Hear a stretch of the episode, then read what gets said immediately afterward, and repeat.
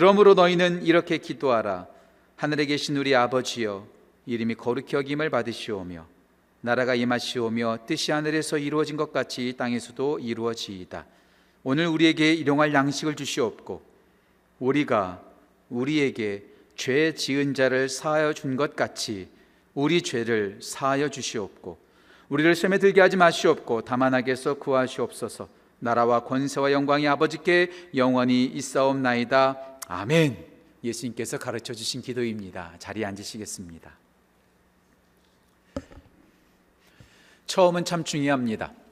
첫 인상, 첫 마디, 첫 발걸음, 첫 문장.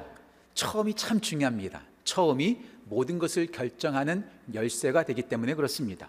방대한 소설들은 자주 만납니다. 1600페이지, 2000페이지, 3000페이지 되는 엄청난 분량의 소설들을 만납니다. 그 모든 소설들도 첫 번째 한 문장으로 시작합니다. 그 첫 번째 문장이 참 중요해요. 이런 소설들 가운데에서 가장 유명한 첫 번째 문장이 뭘까요? 제가 목회 서신에서도 한 번 제가 소개했던 적이 있는데요. 신실한 크리스찬으로 알려져 있는 러시아의 문학가 레오 토스토이가 썼던 안나 까레리나 1600페이지 분량의 방대한 소설입니다. 솔직히 저는 읽어보지 못했습니다. 하지만 그 첫 번째 문장은 참 유명합니다. 그 첫 번째 문장이 이렇게 시작하죠. 모든 행복한 가정의 이유는 다 비슷하다. 하지만 모든 불행한 가정들의 이유는 각각 저마다 다 다르다. 예. 행복한 이유는 단순하고 불행한 이유는 여러 가지 다양하다라는 거예요. 이 첫 번째 문장을 제가 뭐 성경 말씀은 아니지만 한번 묵상하고 곱씹어보고 곱씹어봤어요. 전이 말이 이렇게 읽히더라고요. 행복한 사람은 적고 불행한 사람은 많다. 행복한 이유는 너무나 없고 불행한 이유는 너무나 많다. 예, 그래요. 우리 인생이 왜 이렇게 불행한 걸까요? 왜 이렇게 힘든 걸까요? 힘든 일이 계속해서 쓰나미처럼 파도처럼 왜 계속해서 우리 가운데 밀려오는 것일까요? 우리가 불행하게, 힘들게, 고통스럽게, 어렵게 살아가는 이유는 무엇일까요? 그 답을 저는 톨스토이와 함께 러시아 문학의 양대 산맥으로 일컬어지는 도스토에프스키의 작품으로 저는 한번 발견할 수 있을 것 같아요. 오늘 좀 제가 어려운 말들을 많이 하는데요. 도스토에프스키가 죄, 와 벌이라고 하는 책을 썼어요. 그 죄와 벌이라는 책을 보면 거기에 나오는 모든 인물들이 죄를 짓고 아주 비참하게 살아갑니다. 여러 가지 이유들로 여러 가지 비참하게 살아가죠. 어떤 사람은 버림을 받고 어떤 사람은 죽임을 당하고 어떤 사람은 괴롭게 살아갑니다. 특별히 그 죄와 벌에 나오는 주인공 가운데 라스콜리니코프라고 하는 사람이 등장합니다. 이 사람은 사람을 죽였어요. 그 죄책감 때문에 괴롭게 살아갔죠. 너무나 괴로워서 그 주인공이 자기 여자친구 소냐에게 자기의 죄를 고백합니다. 그때 그 소냐가 이렇게 말하는 거예요. 벌써 영상에 나와 있는데요. 지금까지 당신은 너무나 불행합니다. 지금까지 본 사람들 가운데 당신은 가장 불행합니다. 이렇게 외치는 대꾸가 나온다고 하더라고요. 예, 그렇습니다. 우리가 왜 비참하게 살아갈까요? 왜 우리가 어렵게 살아가는 것일까요? 왜 우리가 두려움 속에서 벌벌 떨면서 살아가는 것일까요? 다른 거 아닙니다. 죄 때문입니다. 죄가 우리를 부끄럽게 만들고, 죄가 우리를 고통스럽게 만들고, 죄가 우리를 두렵게 만들고, 죄가 우리를 깨트려 버린다라는 것이죠. 성경 속에서 분명히 나와 있습니다. 로마서 6장 23절 말씀, 죄의 삭은 사망이다라고 되어 있습니다. 우리가 왜 죽는 것일까요? 예, 죄 때문에 죽는 것입니다. 죄 때문에 우리는 불행하고 끔찍하게 살아가고 있습니다. 그런데 더 안타까운 사실은 그 누구도 예외 없이 다 죄인이라는 거예요. 로마서 3장 10절 말씀, 로마서 3장 23절 말씀, 성경 속에서는 분명히 우리 가운데 기록하고 있습니다. 기록된 바 의인은 없나니 하나도 없다. 모든 사람이 죄를 범하였으며 하나님의 영광에 이르지 못한다라고 분명히 말하고 있습니다. 의인은 없습니다. 모든 사람이 죄를 범하여서 하나님의 영광에 이르지 못하고 우리는 비참하게 고통스럽게 살아가고 있습니다. 뭐 죄가 대수냐고요?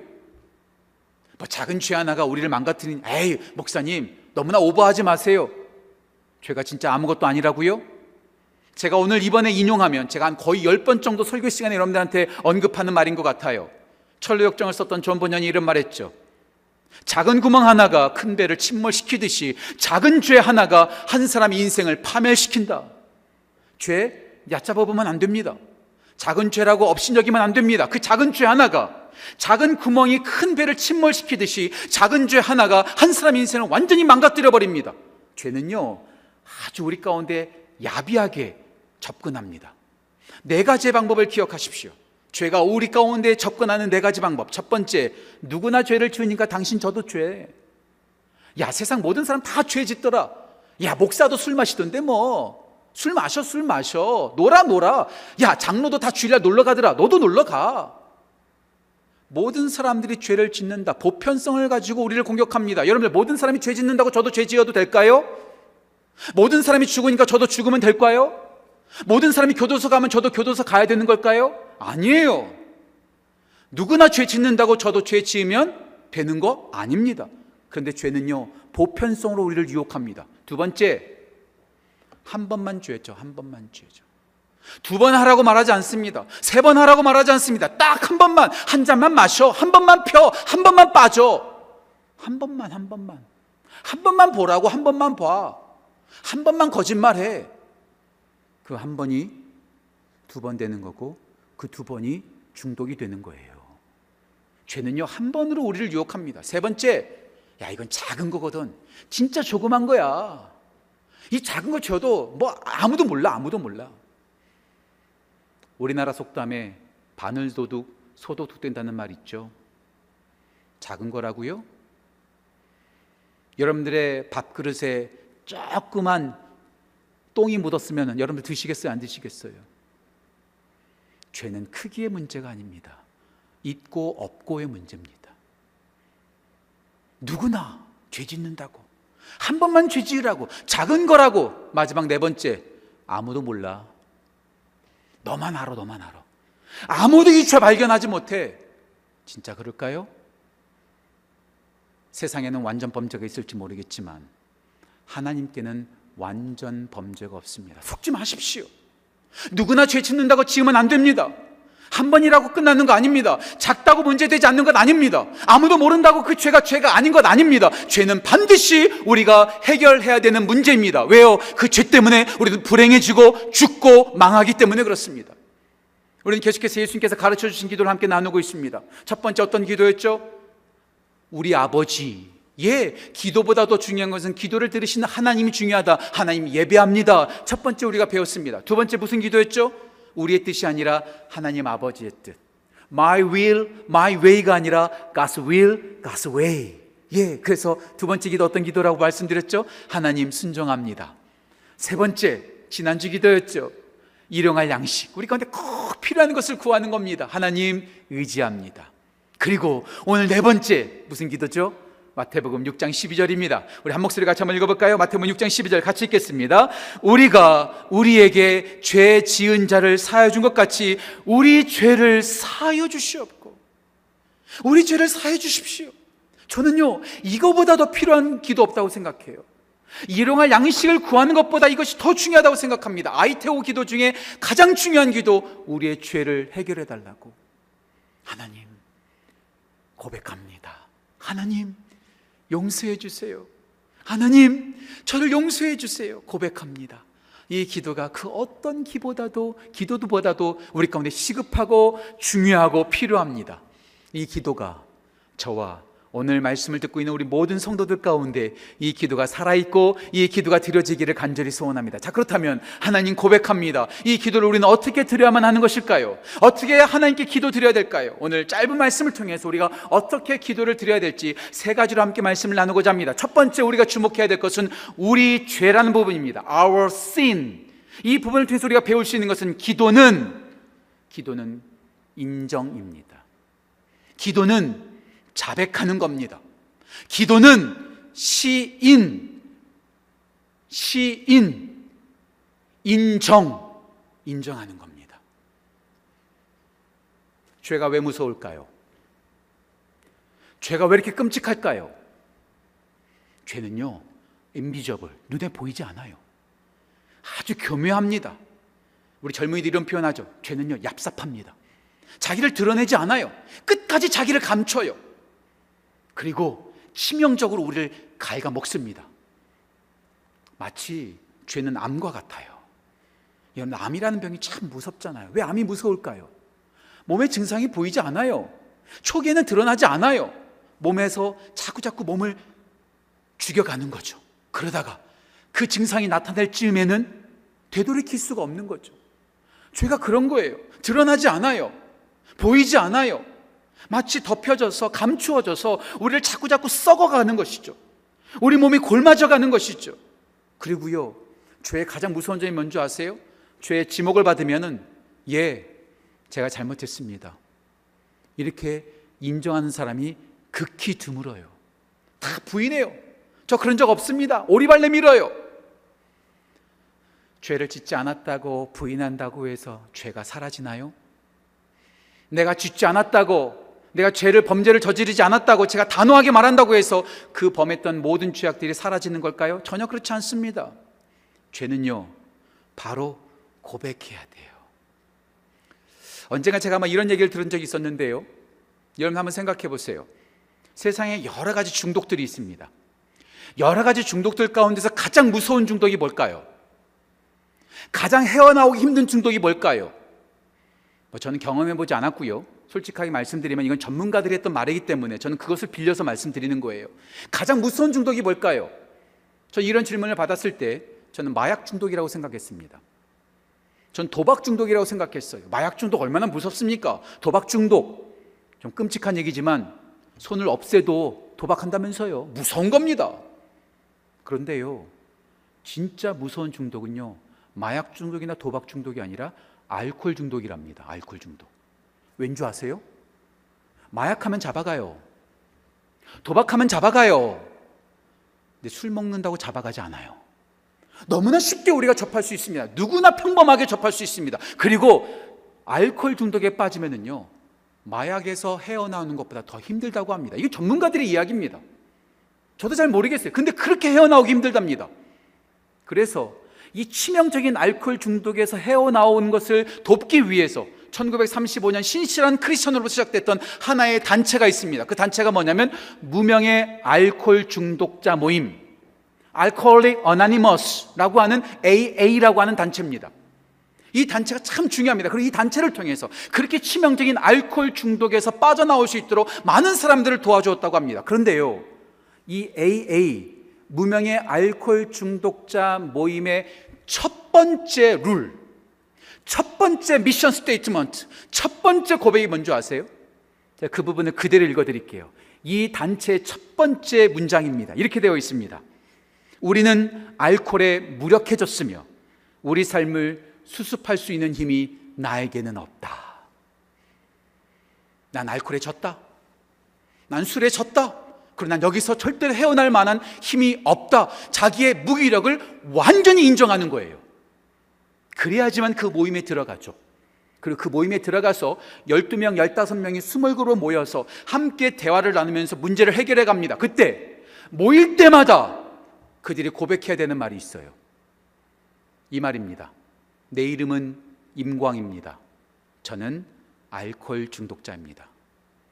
My name is 임광. I am alcoholics.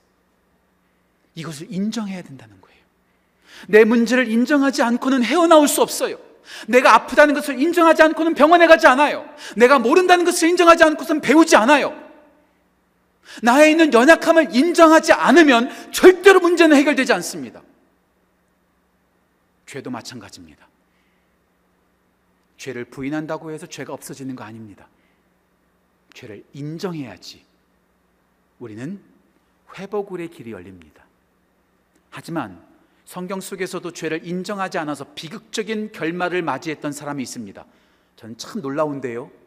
이 세 사람, 비극적인 결말을 맞이했던 죄를 부정했던 세 사람 모두가 다 아로 시작합니다. 아시성을 가지고 있어요. 첫 번째 아 아담, 두 번째 아 아간, 세 번째 아 사도행전 5장의 아나니아와 삽비라. 이 세 사람은 모두가 다 죄 앞에서 죄를 인정하지 않았습니다. 아담은 어떻게 했죠? 변명했습니다. 어떻게 변명했을까요?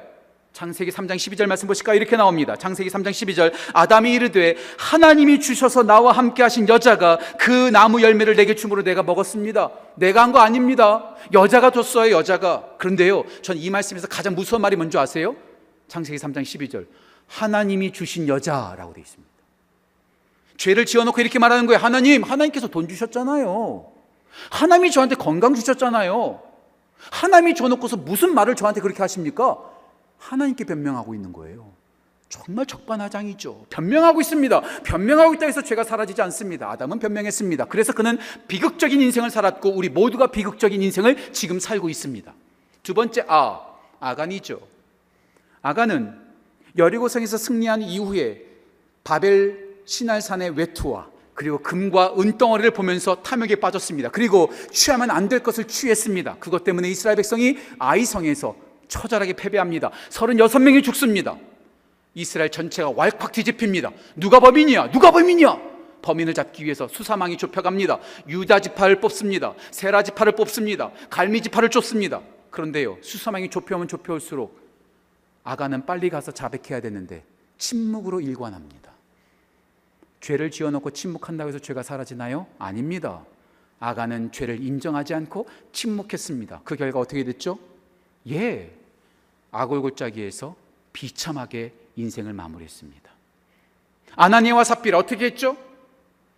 일부를 드리면서 전부를 드리는 것처럼 포장했습니다. 성령님을 속일 수 없죠. 베드로가 말합니다. 이것이 전부냐? 아나니아의 아내였던 삽비라가 말합니다. 예, 전부입니다. 어떻게 됐죠? 무섭습니다. 바로 직사해 버립니다. 죄를 변명한다고 해서 죄 앞에서 침묵한다고 해서 죄 앞에서 오리발을 내밀고 거짓말을 한다고 해서 그 죄가 사라지는 것 절대로 아닙니다. 죄를 사라지는 것, 죄를 회복하는 것 첫 번째 뭡니까? 변명하지 않고 인정하는 겁니다. 침묵하지 않고 고백하는 것입니다. 거짓말하지 않고 순수하게 자백하는 겁니다. 그때 죄가 사라지는 거죠. 아담과 아간과 아나니아와 삽비라와 다르게 죄를 인정하고 고백했던 한 사람이 있습니다. 그 사람이 누굴까요? 우리가 너무나 잘 아는 다윗입니다. 나단 선지자가 와서 당신이 죄인이요 이렇게 말했어요. 그때 다윗은요 얼마든지 핑계 댈 수 있었습니다. 이렇게 핑계 대면 어땠을까요? 죄가 문제 아니에요. 왜 하필 그때 바스바가 거기서 목욕을 해요? 저한테 꼬리 친 거예요. 저 여자가 잘못이에요. 이렇게 변명할 수 있었습니다. 하지만 그는 변명하지 않습니다. 왕으로서 침묵하지도 않습니다. 왕으로서 나단을 제거하지도 않습니다. 거짓말하지도 않습니다. 어떻게 고백하죠? 사무엘 하 12장 13절 말씀 보실까요? 이렇게 나옵니다. 나단이 다윗이 나단에게 이르되 내가 여호와께 죄를 범하였습니다. 변명하지 않아요. 거짓말하지 않아요. 침묵하지 않아요. 예, 제가 죄쳤습니다. 죄를 인정하는 그 순간부터 다윗의 회복이 시작됩니다. 부인하면, 부정하면, 변명하면 죄는 그대로 있고 아니요, 죄는 더 골마 터질 겁니다. 하지만 그 인정하는 그 순간부터 완전히 달라지는 거죠. 다시 한번 말씀 볼까요? 마태복음 6장 12절 말씀. 예수님께서 말씀하십니다. 우리 죄를, 우리 죄를, 우리 죄를. Your sin. 아니요, my sin. Their sin. 아니요, our sin. 당신의 죄가 아니라 나의 죄. 그들의 죄가 아니라 나의, 우리들의 죄. 그런데요, 우리는 자꾸 죄를 인정하지 않아요.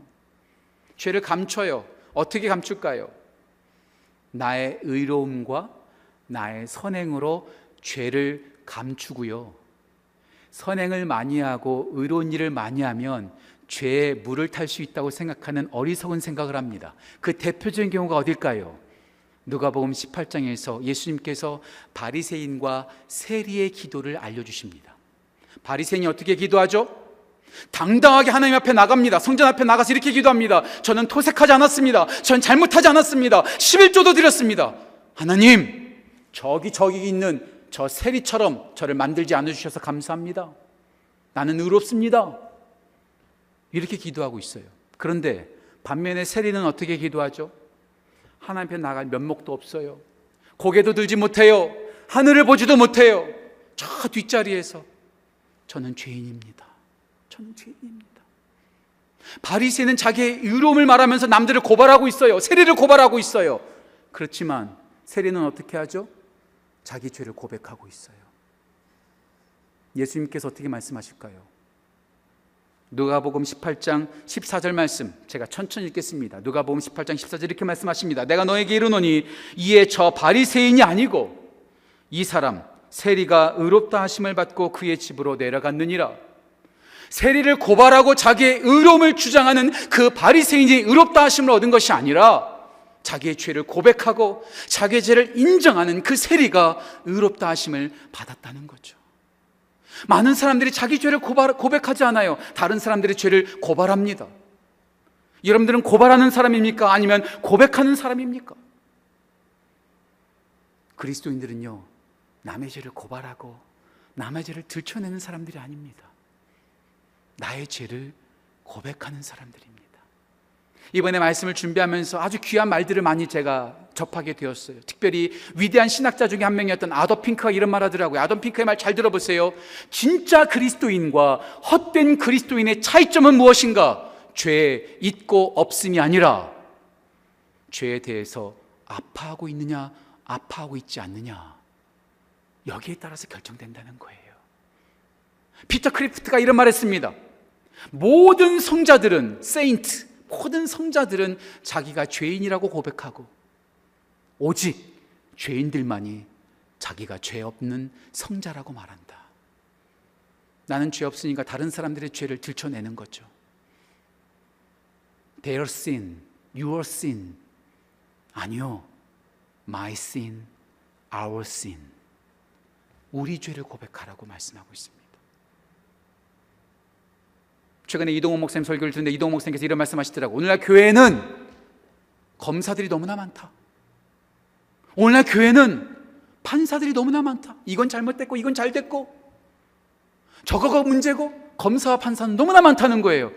오늘날 교회 변호사는 너무나 없다. 대신 울어주고 변호해주고 같이 아파해주고 우리 성령님은 어떤 분이세요? 파라클레이토스 보혜사 성령님. 우리를 보호해 주시고 변호해 주시는 분이죠. 우리 죄, 나의 죄, 인정하고 시인하는 것이 회개의 첫 번째 출발점입니다. 우리의 죄, 기도는 인정입니다. 두 번째, 사하여 주시옵고, 사하여 주시옵고 부분을 좀 집중할 필요가 있어요. 뭘까요, 기도는요? 기도는 기적입니다. miracle. Prayer is miracle. 기적입니다. 기적이에요. 혹시 여러분들 Mission Impossible이라고 하는 영화 제목은 한 번쯤 들어보셨겠죠? 안 보신 분들이라 할지라도 제목은 들어보셨을 거예요. Impossible. Mission Impossible.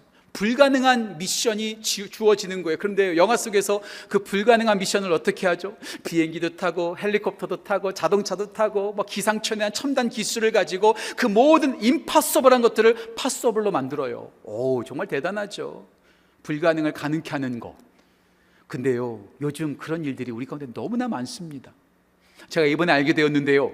미국에서 5년 전에 어떤 한 기업에서 이런 프로젝트를 했다고 합니다. 잘 들어보세요. An Impossible Project. An Impossible Project. 불가능을 가능케 하는 프로젝트. 그래가지고요, 여러 가지 것들을 선보였는데 그 중에서 몇 가지를 여러분들한테 한번 소개해 볼게요. 두 가지만 소개할게요. 두 가지만. 어떤 임파서블한 불가능한 일을 가능케 했는가? 첫 번째, 번개, 번개를요, 유리병에다 담았답니다. 번개를. 상상이 가세요? 전 상상이 안 되더라고요. 그 하늘에 언제 터질지 모르는 그 번개를 유리병 안에 집어넣었다는 거예요. 와, 불가능에 도전하는 거죠. 근데 두 번째가 더 이해가 안 가더라고요. 오늘 눈이 많이 내리고 있잖아요. 이 눈송이를요, 용광로 속에서 보관했답니다. 이해가 되세요? 얼음 덩어리를요, 용광로 속에서 보관했다는 거예요. 불가능을 가능케 하는 거죠. 예, 그래요. 최첨단이, 최첨단 과학이 발달하면서 우리 가운데 있는 모든 불가능이 가능으로 바뀔 겁니다. 벌써 50년 전인가요? 인류는 달나라를 정복했습니다. 이제 곧 화성도 정복할 거예요. 인류가 만들었던 탐사선이 이제 태양계 바깥으로 나갔잖아요. 나노 아세요? 나노라고 들어보셨어요? 진짜 조그만 것을 만들어 가지고 우리 몸속에 집어넣어서 우리 몸속에 있는 모든 질병들을 다 없앤다는 그런 나노 과학이라는 게 있다고 하더라고요. 인공지능 얼마나 무섭습니까? 체스도 이겼어요. 우리나라 이세돌 구단도 다 이겼어요. 이제는요 불가능이 없어지는 시대예요.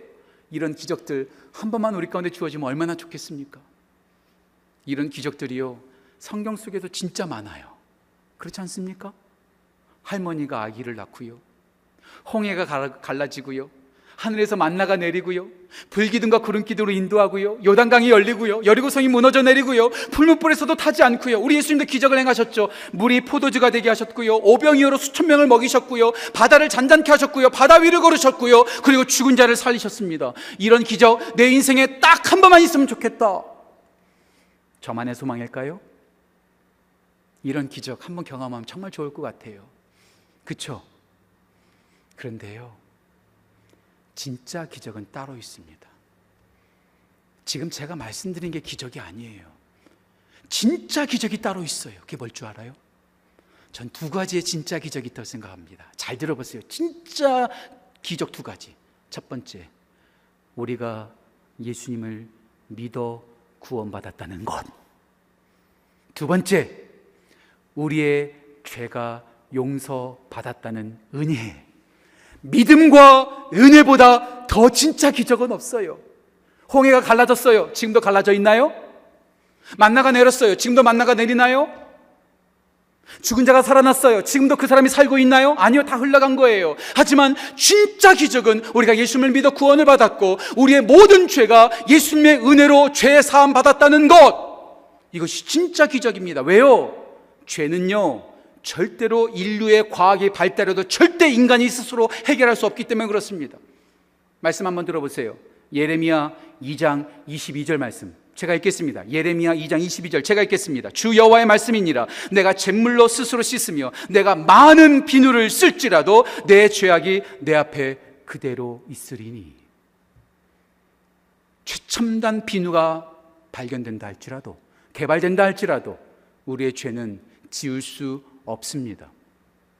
부산 수영록교회를 담임, 담임 하시는 이규현 목사님께서 아주 멋진 말을 하셨더라고요. 잘 들어보세요. 인간은 죄를 지을 수 있지 지울 수는 없다. 아, 이게 워드프레이 같은데 진짜 놀라운 말이에요. 인간은요, 죄를 지을 수 있다. commit a sin. 하지만 cannot erase a sin. 죄를 지울 수는 없다. 죄를 지울 수 있는 분은 오직 하나님 한 분이다. 과학이 발달하고 시대가 지나고 모든 것이 다 가능해져도 절대로 가능하지 않는 것. 죄를 지우는 것. delete a sin. erasing a sin. 절대로 불가능합니다.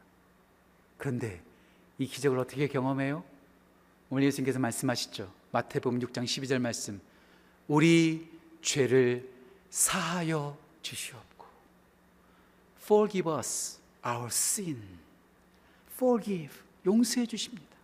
우리가 기도하면 우리가 구하면 세상은 따지고 세상은 고발하고 세상은 벌을 주지만 우리 하나님께서는 그 모든 죄를 용서해 주십니다. 그래서 grace 은혜보다도 더 강력한 파워와 강력한 미라클은 없습니다. 이 기적을 경험하십시오. 일확천금, 건강하게 살고 성공하고 유명해지는 것 이것이 기적이 아닙니다. 진짜 기적은 그 누구도 지울 수 없는 그 죄를 우리가 기도하면 우리 하나님께서 지워 주신다는 거예요. 그래서 저는 다시 말씀드립니다. 기도는 기적입니다. 이보다 더 큰 기적 없어요. 자, 우리 하나님을 고백합니다. 어떻게 고백해야 된다고요? 우리 죄를 인정해야 합니다. 그리고 우리의 죄를 사해 주시는 그 기적을 경험해야 됩니다. 마지막 세 번째. 우리가 우리에게 죄 지은 자를 사여 준 것 같이 이 앞에 부분이에요. 앞에 부분. 이것에서 우리는 뭘 배울 수 있는가? 기도는 먼저입니다. 먼저. 먼저 드리는 거예요. 먼저 하는 거예요.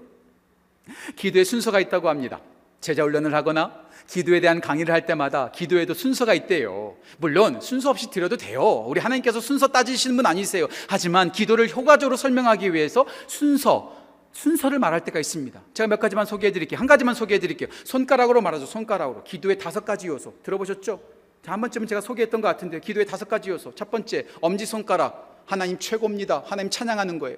그 어떤 기도보다도 가장 우선시 돼야 될 것 하나님 최고입니다. 찬양하는 기도입니다. 두 번째, 이 손가락이 무슨 손가락이에요? 검지. 이 사람이 죄인입니다. 다 이 손가락으로 우리가 죄를 짓고 비난하잖아요. 이 바깥으로 향해 있는 이 죄를 이 손가락을 어떻게 해요? 안쪽으로 내가 죄인입니다. 내가 죄인입니다. repent 회개하는 기도. 세 번째 가장 긴 손가락이죠.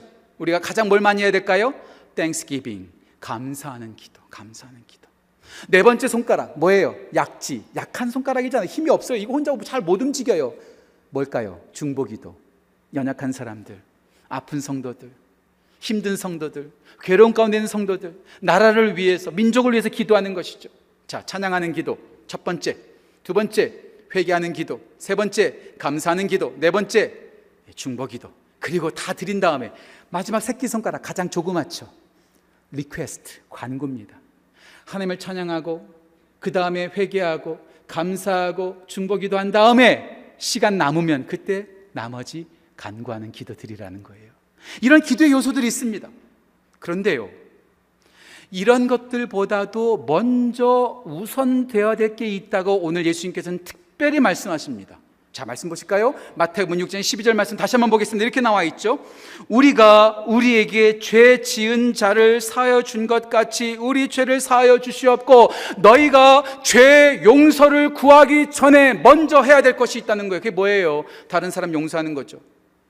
이보다 더 확실하게, 보다 더 이해하기 쉽게 기록되어 있는 것이 누가복음 11장 4절 말씀입니다. 누가복음 11장 4절 말씀 영상을 보시고 저와 함께 같이 한 목소리 읽어볼까요? 누가복음 11장 4절 말씀 같이 읽겠습니다.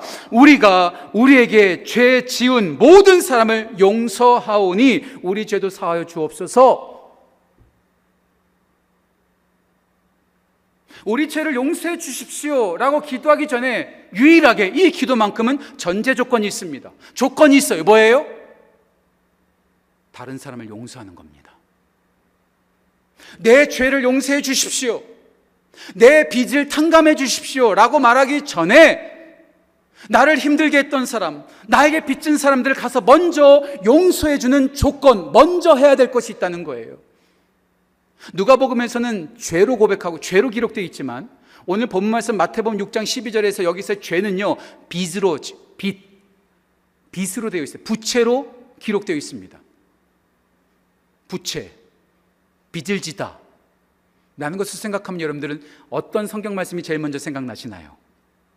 저는요 마태복음 18장이 생각나요. 베드로가 예수님께로 오죠. 예수님 언제까지 용서해 줘야 됩니까? 몇 번 용서해 줘야 됩니까? 일곱 번이면 괜찮습니까? 예수님께서 말씀하시죠. 일곱 번씩, 일흔 번씩이라도 해줘라. 이 말은 무슨 말이에요? 490번 용서하고 끝내라는 것이 아니라 무한대로 용서하라. 그러면서 예수님께서 임금과 한 종의 비유를 말씀해 주시죠. 한 종이 임금에게 빚을 졌어요. 얼마만큼 빚을 졌죠? 성경이 이렇게 나옵니다. 만 달란트. 만 달란트. 이것을 어떤 학자가 현대 돈으로 바꿨다고 하잖아요. 여러분들 이런 설교 많이 들어보셨잖아요. 얼마만큼이라고요? 제가 알아본 바에 따르면 3조. 우리나라 돈으로 원화로 3조. 미국 돈으로 26억 달러. 매달 우리가 5천 불씩 연봉 월급을 받는다면 5만 년 동안 한 푼도 쓰지 않고 모아야지만 되는 돈이 바로 만 달란트입니다. 엄청난 액수입니다. 근데 임금이 어떻게 하죠? 용서해 줍니다. 탕감해 줍니다. 그 종이 집으로 가는 도중에 자기 친구를 만나죠. 그 친구는 자기에게 빚을 졌어요. 얼마나 졌어? 얼마나 졌다가 나오죠? 만달란트가 아니죠. 백데나리온. 백데나리온. 500만 원입니다. 우리나라 돈으로. 미국 돈으로 4,500달러입니다. 그런데 그 3조 원이라는 엄청난 액수를 용서받았던 그 사람이 500만 원 빚진 자에게 어떻게 하죠? 화를 내면서 그를 감옥에 쳐 넣습니다. 여러분 이해가 되세요? 여러분들 만약에 여러분들이 임금이라면 여러분들은 어떻게 하시겠습니까? 내가 엄청난 돈 1억, 2억을 용서해 줬는데 10만 원 안 갚았다고 고소하고 누군가를 고발했다면 그 사람 어떻게 하시겠어요? 예수님께서 나오신 말씀하시는 그 비유 속에서 임금은 화를 냅니다. 말씀 보실까요? 마태복음 18장 32절, 33절, 34절 제가 천천히 읽겠습니다. 이에 주인이 그를 불러다가 말하되 악한 종아 내가 빌기에 내가 내 빚을 전부 탕감해 주었거늘 내가 너를 불쌍히 여긴 것 같이 너도 내 동료를 불쌍히 여김이 마땅하지 아니하냐 주인이 노하여 그 빚을 갚도록 그를 옥졸들에게 넘기니라. 만 달란트 3조 원 탕감 받아 놓고서 500만 원 때문에 다른 사람을 고발해? 너 감옥에 들어가. 무서운 말입니다. 그리고 예수님께서 이어서 말씀하십니다. 마태복음 18장 35절 말씀 같이 읽을까요? 마태복음 18장 35절 같이 읽겠습니다. 너희가 각각 마음으로부터 형제를 용서하지 아니하면 나의 하늘 아버지께서도 너에게 이와 같이 하시리라. 너는 용서하지 않으면서 나에게 용서를 구한다고? 용서를 구하지 않는 용, 용서를 행하지 않는 너 나도 너 용서하지 않아. 기도는 삶입니다. 내가 용서를 구하고 있다면 나도 누군가를 용서해야죠. 용서해야죠. 이것이 마땅한 것이죠. 그리스도인들은 어떤 사람일까요? 예수를 믿는 사람들은 어떤 사람일까요? 잘 들어보세요. C.S. 루이스가 이런 말 했습니다. 잘 들어보세요. 그리스도인은 어떤 사람인가? 내가 용서할 수 없는 사람을 용서하는 사람이 그리스도인이다. 왜냐하면 용서받을 수 없는 죄를 하나님께 용서받았기 때문이다.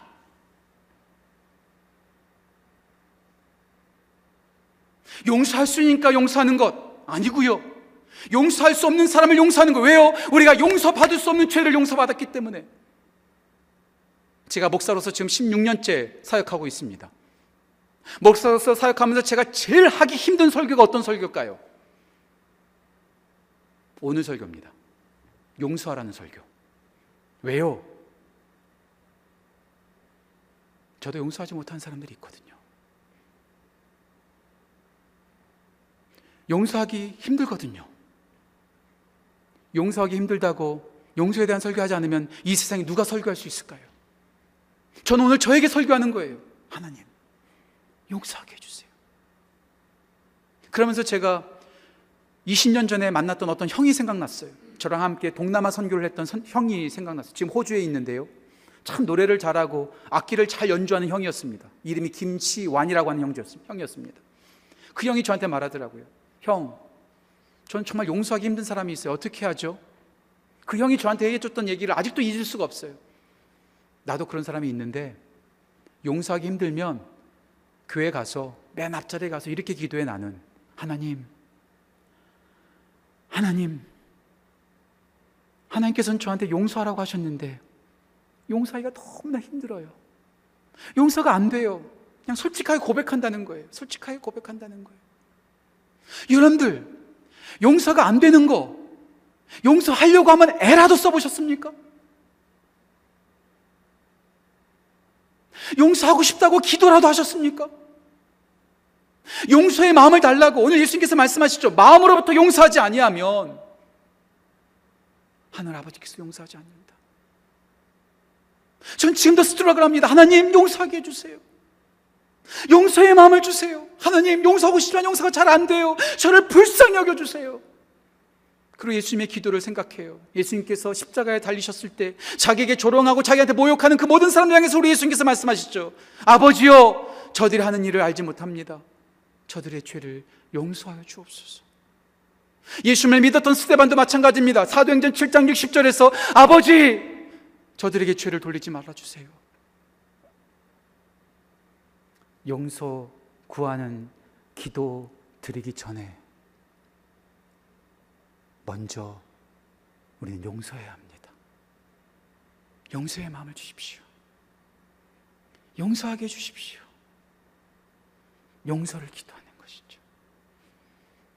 오늘 예수님께서 말씀하십니다. 하나님 고백합니다. 남의 죄가 아니라 나의 죄를 인정해야 합니다.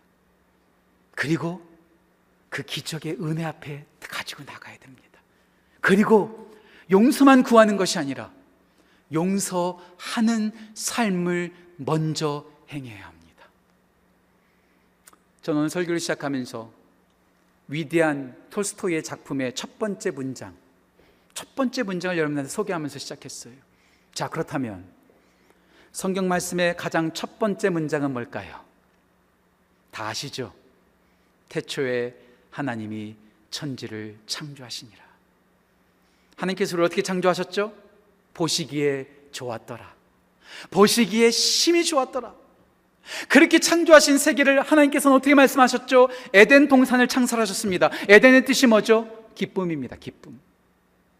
보기 좋게 기쁨 충만하게 우리를 창조하셨습니다. 그런데 우리 가운데 뭐가 들어왔죠? 죄가 들어왔어요. 죄가 들어오면서 모든 관계가 깨어졌습니다. 여러분 이 말씀 꼭 기억하세요. 이사야서 59장 1절과 2절 말씀. 여호와의 손이 짧아서 우리를 구원하지 못하심이 아니요 여호와의 귀가 둔하여 소리의 기도를 듣지 못하시는 것이 아니라 우리의 손에 있는 죄가 하나님과 우리 사이를 갈라내었다고요. 하나님께 소리를 태초에 가장 아름답고 가장 선하고 가장 기쁘게 만드셨는데 죄가 들어오면서 하나님과 우리 사이가 갈라졌습니다. 자, 하나만 더 말씀을 드리죠. 그 죄 문제를 해결하시기 위해서 하나님은 예수님을 보내셨어요. 예수님께서 이 땅에 오시자마자 아니 이 땅에 오셔서 사역하실 때 가장 먼저 하셨던 설교가 어떤 것일까요? 가장 첫 번째 설교. 첫 번째 설교가 뭘까요? 마가복음 1장 15절 말씀. 때가 참에 하나님 나라가 가까웠으니 회개하고 복음을 믿어라. 우리 예수님의 첫 번째 메시지, 첫 번째 말씀은 회개하라. repent. repent. 이 성경 말씀을 다른 번역에서 이렇게 말하고 있더라고요. change your mind. 너의 마음을 바꿔라. 다른 성경은 이렇게 말하고 있더라고요. turn back to God. 하나님께로 돌아와라. 하나님께로 돌아와라. 예, 그래요. 죄는 우리 스스로 해결할 수 없습니다. 하나님께로 돌아가야 됩니다. 우리의 가는 길을 바꿔서 주님께로 갈 때에만이 그 모든 문제가 해결될 수 있는 것이죠. 코로나에 걸리면 병원에 가야 합니다. 그리고요, 어떤 병에 걸렸던 백신이 있고 치료제가 있는 사람은요, 두려워하지 않습니다. 불행해하지 않습니다. 예, 세상 모두는 죄를 짓지만 그 죄를 해결할 방법이 하나도 없습니다. 하지만 우리는 turn back to God. 하나님께로 가면 예수님께서 십자가에 설리신 그 보혈을 의지하기만 하면 우리는 그 죄의 문제를 다 해결할 수 있습니다. 그 어떤 백신보다도 그 어떤 치료제보다도 우리를 가장 행복하게 하는 것이죠. 세상 모두는 불행해도 우리의 백신이 되시고 우리의 치료자가 되시는 그 예수님께로 나아가면 우리는 행복해질 수 있습니다. 우리 인생의 첫 번째 출발이 불행이 아니라 하나님께로 나아가 그 안에서 용서를 받고 행복을 경험하는 우리 모든 지구촌 가족들 또 온라인으로 예배드리시는 모든 성도님들 되시기를 주님의 이름으로 축원합니다.